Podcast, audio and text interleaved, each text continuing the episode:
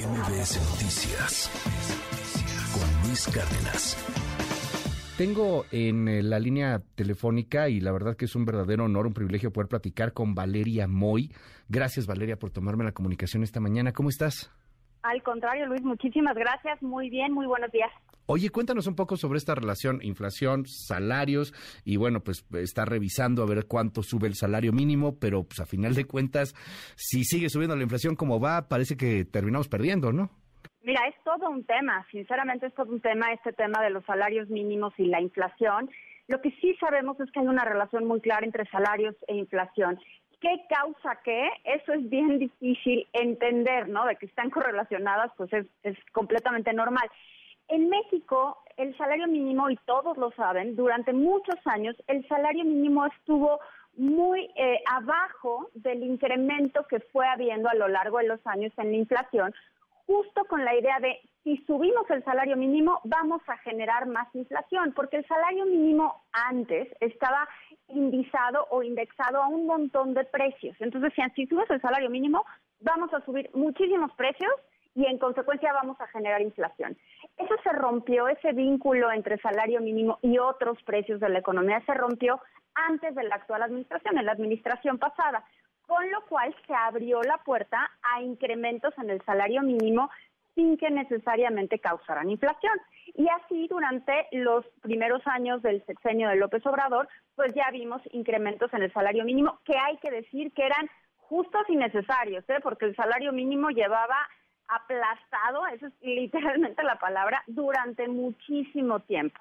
Entonces, en ese sentido, hemos visto incrementos importantes en esta administración el salario mínimo, muy importantes. El último, el de 2021 a 2022, fue un incremento de 22%. Y mira, pues la verdad es que sigue, cuando uno ve el, valor del salario mínimo, pues me vas a decir, oye, pero eso, pues habrá subido todo lo que tú quieras, pero de cualquier manera es bajísimo. Son 172 pesos con 87 centavos al día en la zona normal, no en la zona de frontera, y eso lleva el salario mínimo a 5.255 pesos en términos mensuales. Si me preguntas una opinión, me parece verdaderamente bajo. Ahora, hay un tema importante. Por un lado, el salario mínimo, ¿quién lo gana, Luis? Pues lo ganan en realidad los que tienen un empleo formal, porque los que están en la informalidad, pues para los que están en la informalidad no hay salarios mínimos, no hay prestaciones, no hay seguro social, no hay vacaciones, no hay te enfermas, pues no hay nada, no hay ninguna prestación. Claro. Y en México, más de la mitad de la población ocupada, es decir, más de la mitad de los trabajadores, lo hacen de forma informal el que suba el salario mínimo no quiere decir que beneficie a absolutamente todos los trabajadores del país. Lo que sí sucede es que el salario mínimo se vuelve una especie de precio de referencia. Si sube el salario mínimo, irán subiendo los salarios de otros trabajadores e irá subiendo todo el efecto salarial en toda la masa salarial de trabajadores del país.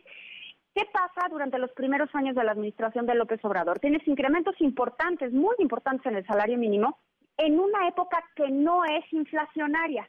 Y en ese sentido, pues no generas más inflación, ¿no? O sea, no, no, para decirlo en términos muy sencillos, rinde ese incremento, ¿no? Porque no tienes, imagínate, sube el, sube el salario mínimo 22%, cuando la inflación había sido, no sé, 3%, pues sí notas una diferencia importante, ¿no? Claro.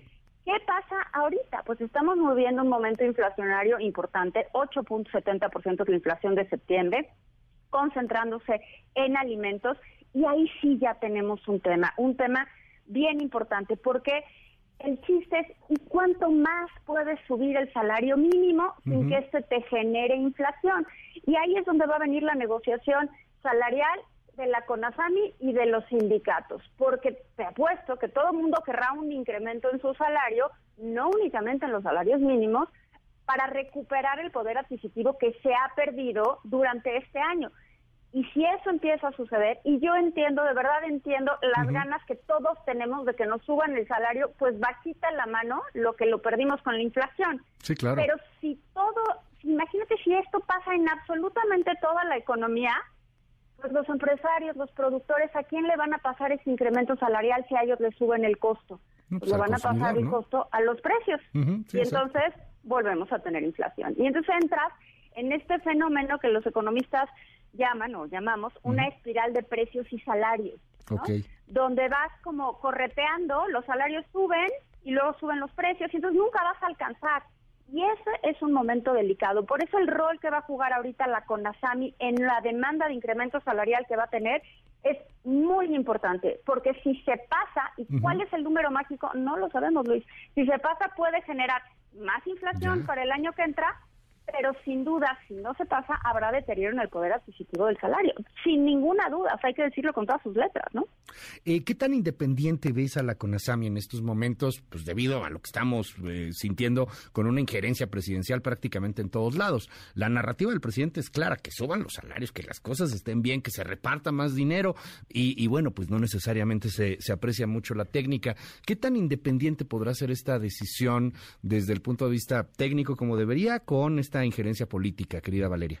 Pues no lo sé, sinceramente. Yo creo que en este momento lo que estamos viendo es un gabinete unipersonal, ¿no? O sea, el presidente manda y todos los demás ejecutan lo que el presidente va diciendo. Pero de cualquier manera sí creo que esto va a ir más allá de lo que el presidente diga. O sea, va a tener que haber un consenso sindical, un consenso con las asociaciones gremiales, un consenso con los grupos de trabajadores, con el sector informal incluso, porque estos incrementos salariales que de verdad entiendo la necesidad de que suba el salario para recuperar poder adquisitivo, lo entiendo muy bien, pero también entiendo que si suben todos los salarios en la por lo menos en la misma medida que la inflación, lo único que vamos a generar es más inflación. Y entonces entramos en esta carrera muy complicada de resolver en un entorno donde además vamos a tener tasas de interés altas. Entonces, sí vamos a estar complicando el panorama.